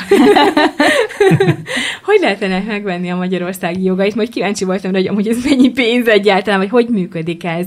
És nagyon-nagyon aranyosak voltak, mert ők is egy, ők egy házas pár, akik ezt készítik. Egy india, indiai, indiai, indiai házas pár. Igen, és nekik is abszolút ez küldetésük, hogy a tabuk ellen küzdeni, és most egyébként, mikor követem ezt a lányt, aki az egyik főszerzője, az Instagramon, és a múltkor is ki volt rakva valami a menstrupédiára, rendszeresen posztol róla, és akkor azt írta, hogy ezt a ezt a képregényt a kilenc éves önmagamnak írtam, mm. és hogy szerintem annyira összeírjunk egyébként ebbe, hogy ez egy ilyen saját élmény, hogy mennyire rossz volt kislányként mondjuk Indiába azt, hogy ott abszolút tabu, senki semmit nem mondott róla, azt hitte, hogy beteg, ilyen rongyokat kellett berakni a bugyjába, amiket nem is lehetett kimosni rendesen, mert hogy ugye ott nem lehet kiteregetni, mert meglátják, meg hogy szóval, hogy ezek ilyen ő, mennyire nyomasztó dolgok voltak, és egyébként ez egyik ilyen kedvenc idézőjelbe sztorim velük, hogy amikor ők összejöttek a férjével, ugye ők értelmiségiek, gyerekek egyetemre jártak, designer képzést végeztek, és hogy amikor ők együtt voltak, akkor a férje teljesen kiégett, mert hogy ő, ő hallott a menstruációról, őket tanították egyébként erre az iskolába, de ő azt hitte, hogy ez egyszer van a nőkkel. Oh. És ez minden hónapban van. Micsoda? Nem erre iratkoztam fel én sem. Szóval, hogy ő ezen teljesen kiégett, és hogy akkor úgy, úgy, úgy együtt kiégtek ezen, hogy ők amúgy az értelmiség, Aha. és hogy ennyit tudnak az egészről. És hogy akkor mi van az összes többi emberrel, azért Indiában vannak még egy páran, és hogy akkor ők ezt abszolút az átlagukra tűzték, hogy ezzel kellene foglalkozni, hogy, hogy hiteles információk eljuthassanak a megfelelő életkorban minden kislányhoz. Szóval ők ezen nagyon dolgoznak, és amikor én megkerestem őket, nagyon-nagyon cukik voltak, nagyon jó feltételeket is szabtak így a fordításnak, nagyon-nagyon sok segítséget nyújtottak, ők szerkesztették, nekem csak a szöveget kellett visszaküldenem, ők szerkesztették be, De ők jó. rajzolták át a karaktereket, hogy európaibb legyen a megjelenésük, mert ugye a ruhák, wow. a bőrszín, stb. ezeket minden Te volt az első, kellett. aki Európába is ez Így, így. Uh, ez, ez új info, azt a mindenit. Igen, a, azt hiszem, hogy most a, nem is tudom, hogy a spanyolt láttam legutóbb, vagy szóval, hogy azok, hogy, mert ugye küldték nekem, hogy így küldjem el Léci hajszíneket, hogy milyen hajszínek vannak, és akkor én válogattam a szőkéket, Aztán... és akkor láttam, hogy már van egy másik. Szerintem a spanyolban volt ugyanaz a szőke kislány, mint ami a miénkben volt benne. Igen, de wow, hogy nagyon-nagyon lelkesek voltak, és rengeteget segítettek. Mostantól még büszkébbek vagyunk. biztos. Úgyhogy igen, tehát hogy, hogy, nagyon lassú volt. Nekik azért egészen más a munkatempójuk, mint nekünk. Másrészt meg ugye én is hát ugye nőgyógyászat mellett, tehát hogy volt olyan, hogy visszaküldték az anyagot, hogy nézd át, egy hónap múlva tudtam visszaküldeni, tehát hogy ezért szerintem onnan, hogy megvettem a jogokat, két év volt, mire megjelent hosszú idő volt nagyon. De megérte abszolút, neked rengeteget dolgoztam a szövegen, már mint úgy rengeteget, hogy nem tudom hány százszor volt átolvasva, hogy hogy lesz a legjobb. Szóval, hogy tényleg így nagyon benne volt így az egész szívem, mert hogy nem fordítottam én korábban soha semmit, vagy hogy... hát nem látszik a menstrupédiámban. Annyira jó tényleg. Az még talán érdekes, hogy nekem az, az jött szembe erről a párról, vagy a, a, az indiai lányról, hogy a, az ottani cápák közöttben bizony, nyertek befektetést bizony. tavaly programra, Igen. amit csinálnak a menstrupédiához kötve. Hát de el is hiszem, hát egy olyan, olyan jelenség, egyszer zoomoltunk mi személyesen, és akkor is így pörgött a zoomon. az is annyira vicces volt, így emlékszem, hogy valami ilyesmi volt, hogy, hogy mondta, hogy mit tudom én, hogy forg, vagy hogy mozdítsam a fejemet, hogy ugye csináljanak egy közös fotót, és akkor mondja, hogy majd biztos meséled a barátaidnak, hogy Aditi milyen őrült, hogy itt igazgatja még a fejemet is, hogy, hogy lesz a legjobb a profil. Hogy, hogy lesz a legjobb a profil a fotón, de tényleg ilyen nagyon jó velük kapcsolatot tartani, meg nagyon, nagyon inspirálóak ők nekem. És én úgy tudom, hogy most megjelent, vagy meg fog jelenni a fiú verziója is? Az indiai fiú verzió, az kijött, igen. És vannak ilyen terveid? A magyar meg már vissza van küldve a fordítása Indiába, úgyhogy már most ők dolgoznak rajta, igen. Zseniális. Igen nagyon, nagyon aranyos lett szerintem a fiús is. Ott uh, szintén van szó a menstruációra, mert nyilván ez egy, ez egy megkerülhetetlen Tök téma a fiúk életébe, és ez nagyon fontos, hogy tudják, hogy a lányokkal mi történik. De egy picit um, ágazóbb, tehát ott van szó az egészséges életmódról picit részletesebben, mert a lányoknál is van ugye a táplálkozásról, Igen. de a fiúknál még így felmerül a sport, az alvásnak a szükségessége, egy picit a mentális egészség, a bullyingról ír, uh-huh. a mhm. szenvedélybetegségekről, szóval ott azért ez egy nagyobb merítés, hogy hasonló, ugye a Menstrupidia 80-81 oldal, ez is hasonló terjedelmű, és hát nyilván a férfi beérésről, és annyira, tényleg annyira tetszenek benne így a Például van egy ilyen, amikor arról van szó, hogy ugye a fiúk aggódnak a, a hímvesző kinézete miatt, és akkor a, van itt is egy nagyobb fiú, aki segít a kicsinek, és akkor ott lerajzolgatják, hogy mik a normális formák. Vagy az, hogy erről beszélnek, hogy a férfiasságot a bajusz viselése, vagy egyáltalán az arcszőrzettel azonosítani, hogy ez milyen buta dolog. De... és hogy nem ettől férfi valaki, hogy mikor kezd el borotválkozni, és mekkora szőrt tud az arcán növeszteni. Szóval, hogy ilyen, ezek tényleg csak ilyen kis nüansznyi, kis félmondatok, de szerintem annyira sokat hozzátesznek ahhoz, hogy egy kis fiú így hogy érzi magát így a bőrében. Jaj, de jó, ez, ez azért is fantasztikus, mert azt látom egyébként, buborékból nézem én is, vagy hát ahogy te is mondtad, hogy neked is a, a, a páciensei köre, hogy ez is valahol egy buborék, hogy Igen. ki jut el hozzád, meg hogyan, de hogy, hogy azt látom, hogy a lányoknak azért egyre több forrás van. Így van, hogy igen. honnan lehet tájékozódni, hogyan lehet tájékozódni, vagy anyukáknak, szülőknek, hogy hogyan tudnak releváns információkat adni a kislányoknak, és szerintem, ugye nyilván úgy, hogy nekünk két kisfiunk van, meg, meg hát még a kislányunk nagyon picike, de hogy látom már azért így náluk is a suliba így a korosztályt, uh-huh. hogy meg, meg akik kommentálnak, nem tudom, Youtube-on is, Igen. TikTokon is, hogy, hogy van egy nagyon nagy elveszettség ebben, hogy mit jelent így manapság így, hogy hogyan lehet úgy férfivé érni, vagy fiúként úgy viselkedni, most akkor mit vár el a társadalom, uh-huh. vagy akkor vannak ezek a nagyon hagyományos értékek, vagy nagyon uh, negatív behatások, de hogy akkor, akkor azt hogyan lehet felülírni, vagy hogyan alakul át most minden igazából, és és ez, ez nagyon nehéz, hogy nekik hogy lehet most releváns infókat adni, úgyhogy, úgyhogy szerintem nagyon hm. sokat számít majd egy ilyen képregény, vagy nem tudom, én nagyon várom személy szerint, úgyhogy... Igen, meg én is azt érzem, hogy ez olyan szemétség, hogy így a lányokra azért már tényleg kerül hangsúly ilyen szempontból, és a fiúkra abszolút nem, mert hogy úgy vannak vele, hogy hát a fiúk azok olyan, mint a, olyanok, mint a gomba, vagy majd csak felnőnek valahogy, és hogy ez szemétség, mert ez nem igaz, és hogy annyira sok elvárás nehezedik egyébként rájuk, hogy milyennek kellene, meg milyennek nem kellene lenni, és persze legyen legyen írtó magabiztos, de hogy közben meg ne bántalmazza a nőket, meg hogy ugye ne is menjünk ezekbe a dolgokba bele, de hogy semmiféle alapot ne bizt, nem biztosítunk neki abban, hogy ő neki mondjuk legyen a saját testével kapcsolatban magabiztossága. És nekem például nőként erre nagyon érdekes volt ránézni, hogy hogy a férfiak ugyanolyan emberek, mint a nők, már mint hogy ezt tudom, ez így nagyon hülye hangzott így.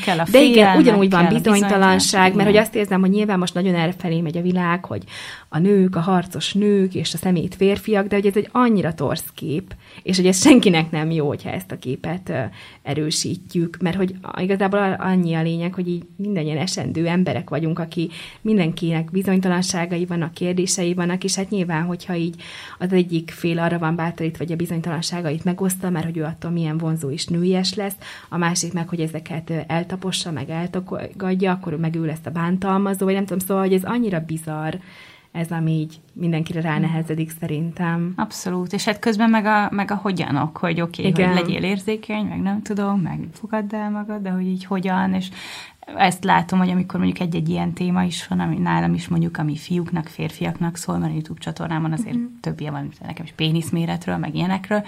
Van egy nagyon hangos réteg, akik írják a hülyességeket tényleg, hogy ezt minek, meg nem tudom, és közben meg van egy borzasztóan hálás nagy réteg, akik nem tudom, most volt már olyan, most nem is tudom, hogy Zolinak is meséltem el, hogy hogy írt a srác üzenetet, hogy nem tudom, ő 16 éves korában látta először a videóimat, az volt ja, 18-ban indult a csatán négy éve, uh-huh.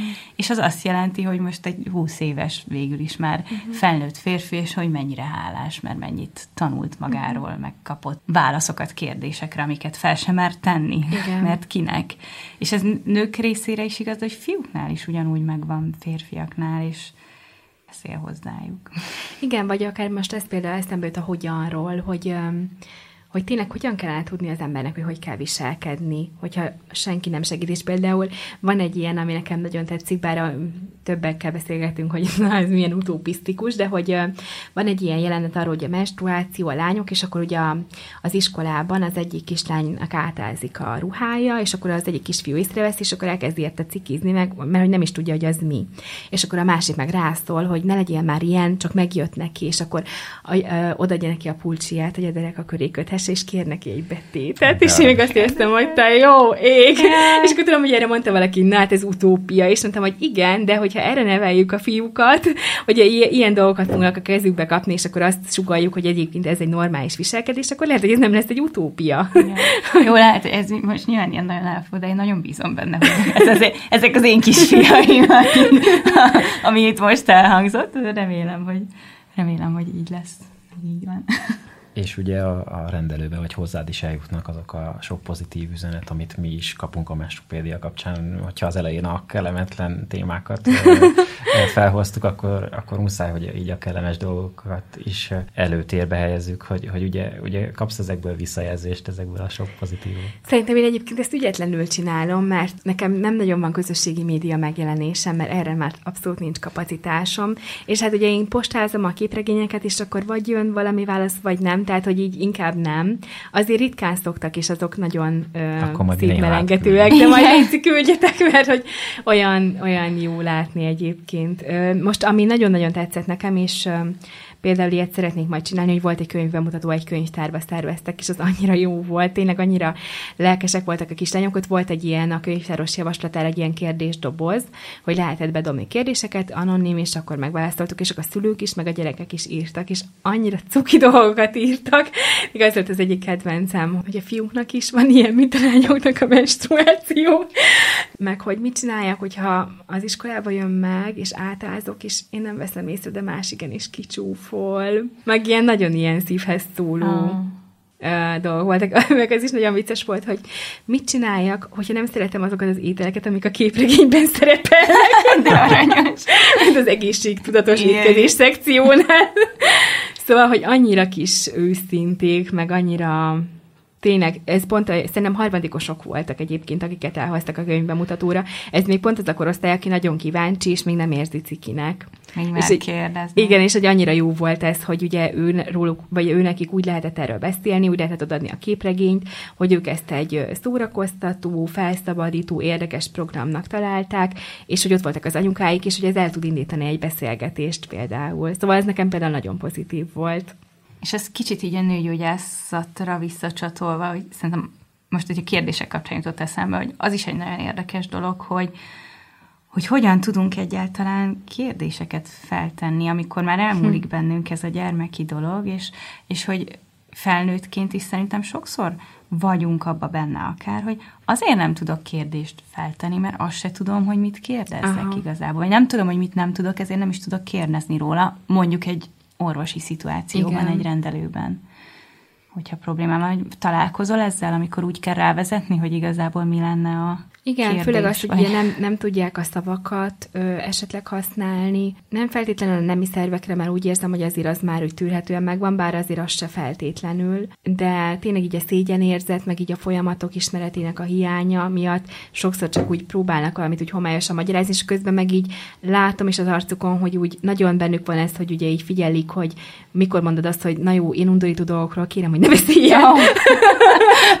és hogy úgy nagyon fél, hogy szabad-e egyáltalán ilyet mondani, vagy hogy szabad-e erről beszélni, meg hogy amúgy ez mennyire normális. És akkor ilyenkor például felszabadító lehet, hogyha az ember egyrészt bátorítja arra, hogy kifejezze, másrészt mert mondjuk meg tudja nevezni, hogy ezt szokta ekkor is, ekkor esetleg tapasztalni, és akkor ja, igen, más is érez ilyet, oké. Okay. Szóval igen, ezt én is tapasztalom. Most például pont ez a, tényleg ez a ményaknyákos videó, ez ilyen nagyon friss volt, és volt egy ilyen komment alatta, hogy hogy te nem, nem, nem ez ellen kaptunk oltást két hónap? hogy odaírtam a kislányra, hogy nem, nem, az, az ez egy más. Volt Jaj, tényleg, igen. igen, nagyon rímelnek. igen, igen, igen. De jó, nehogy elkezdjen itt menni az információ. Valami olyanról beszélek, ami ellen ők oltást kap. Tegyük helyre akkor ezt a dolgot, de hát nyilván most nem tudom, hogy több száz komment között nem Persze. biztos, hogy ezt észreveszem, de ezt pont láttam, és így mosolyogtam rajta, de nem azért, mert kinevetem, hanem nyilván azért, hogy akkor oké, tegyük ezt tisztán, hogy, hogy mi volt az. Utolsó kérdés, mert lassan lejár az időnk. A legutóbbi podcastünkben arról beszélgettük a Jakkával, hogy hogy tudjuk segíteni a szülőket, hogyha a felvilágosításról vagy szexről próbálnák segíteni a uh-huh. kis kamaszokat. Úgyhogy neked is felteszem így a kérdést, hogy neked van-e olyan tipp, amit, amit látsz így a, a nőgyógyászati praxisod során, hogy működik, hogy, hogy lehet segíteni, vagy, vagy akár a mensupédia uh-huh. kapcsán, ami így előjött nyilván, hogy van-e olyan, olyan tipp, amivel, amivel tudod így segíteni a szülőket? Hát van erre egy kicsit ilyen egyszerűbb, meg ilyen bonyolultabb válasz. Belefér mindkettő. Szerintem egyébként a, a legnagyobb nehézséget az okozza, hogy a szülők sokszor saját maguknak a szexualitásával sincsenek rendben, meg azzal, hogy mit jelent az, hogy ő nő vagy férfi. Uh-huh. És ebből adódik az, hogy ha mondjuk a gyerek feltesz egy kérdést, akkor ő zavarba jön. Nyilván nagyon sok másból is nem tudja, hogy hogy kell erről beszélni, vele se beszéltek, stb. De hogy mm, ugye nyilván ezek azt eredményezik, hogy vele se beszéltek, meg ő is így itt-ott, amott megtudott ilyen félinformációkat, hogy bizonytalan a saját testébe, a saját szexualitásába akár, és e, így azért elég nehéz. Tehát ugye arról tanítani, amit magam se tudok, azért elég nehéz. Szóval szerintem ez lehet talán így a legfontosabb, hogy ennek egy picit így a mélyére nézni, vagy ezt egy kicsit körüljárni, mert mondjuk egy olyan anya, aki például írtózik a saját nyákjától, az nem fogja tudni azt sugalni a kislányának, hogy ez egy egészséges dolog, aminek örüljél, mert hogy ez, ez az egészségednek a jele. Szóval igen, tehát azt gondolom, hogy, hogy ebbe kellene egy kicsit mélyebbre ásni, mert mert ez, ez lesz az alapja a gyerekeknek az egészséges szexuális nevelésének, mert hogy én szerintem az ember alapvetően nem nevel, hanem valamennyire példát mutat, vagy nem tudom, szóval hogy a gyerekek igazából sok mindent hallanak, amit az ember mond, de úgyse azt hallják meg, amit közben mond, nézik, hogy mit csinálsz. Nem azt nézik, hogy mit csinálsz, és hogy, hogy főleg szerintem egész kicsikorban azért a nonverbális kommunikációból nagyon-nagyon erősen lejönnek ezek a szexualitással kapcsolatos attitűdök. Egy másik megközelítés, ami meg egy ilyen nagyon egyszerű, szerintem nagyon frappáns megfogalmazás, a, most gondolkozom, talán úgy hívják a, az Instagram oldalt, hogy hogyan mondjam, remélem, hogy jól uh, Igen, mondom. Van ilyen, Nekik ez a szlogenjük, hogy őszintén az ő szintjén, Igen. és ez nekem nagyon-nagyon Igen. szimpatikus hozzáállás nem csak a szexualitásban, hanem más nehéz témákban is, akár most a halál, vagy nagyon sok mindenről beszélhetnénk, ami akár tabusított a társadalomban, hogy, a, hogy egyrészt, amikor a gyerek kérdez, akkor ugye ne legyintsük el ezzel, hogy jaj, ezzel majd kicsi vagy, meg majd na majd elmagyarázom. Tehát nem kellene ilyen nagy feneket keríteni, mert hogy sokszor ez ö, okozza egy zavart az erőben, hogy olyan nagy feneket kerítünk neki, na ez, ehhez most le kell ülni, és most ezt el kell magyaráznom elejétől a végéig, pedig amúgy egyáltalán nem biztos, hogy ennyire sok információra szükség van, és ráadásul tényleg így felkeltjük a gyerekbe ezt a bizonytalanságot, hogy hű, akkor ez most valami nem olyan egyszerű dolog, hogy, hogy mivel megy a villamos, vagy nem tudom, hanem ez valamilyen titkos dolog, hogy erre ilyen hű, de rá kell készülni, és a szülőm is itt teljesen látszik, hogy zavarba jön, és, és rosszul érzi magát. Úgyhogy szerintem ez nagyon fontos, hogy így a, ahogy nő a gyerek, így a mindennapi kommunikációnak ez természetes része tudjon lenni. Hát ez nagy feladat szerintem Magyarországon, de nem megugorhatatlan. Úgyhogy szerintem ez, ez, ezek így segítségek lehetnek. Köszönjük. Hát nagyon-nagyon szépen köszönjük, szerintem csodálatos volt ez a beszélgetés, én nagyon lelkes vagyok. Hát én is köszönöm, nagyon felüdítő volt. Igen, én is ezt akartam mondani, hogy köszönjük, hogy itt voltál, köszönjük, hogy ennyi jó dolgot mondtál, köszönjük az informatív és színes beszélgetést, és hát örülök, hogy az elején néha letaglózó volt, amiket mondtál, de a végén meg kifejezetten vidám, és nagyon jó kedéllyel tudjuk zárni a beszélgetést, úgyhogy nagyon örülünk, hogy a vendégünk voltál. A hallgatóknak pedig azt tudom mondani, hogy a kontaktjaidat azt elérik az orvos ajánlónkban, a honlapunkon, illetve hát a menstrupédiát azt meg tudják vásárolni a menstrupedia.hu-n is, illetve a holmentes.hu webshopjában is fent van és hogyha pedig kérdésetek, témaötletetek van, akkor pedig a podcastkukacholmentes.hu e-mail címre tudtok írni. Köszönjük szépen, sziasztok! Sziasztok! Sziasztok!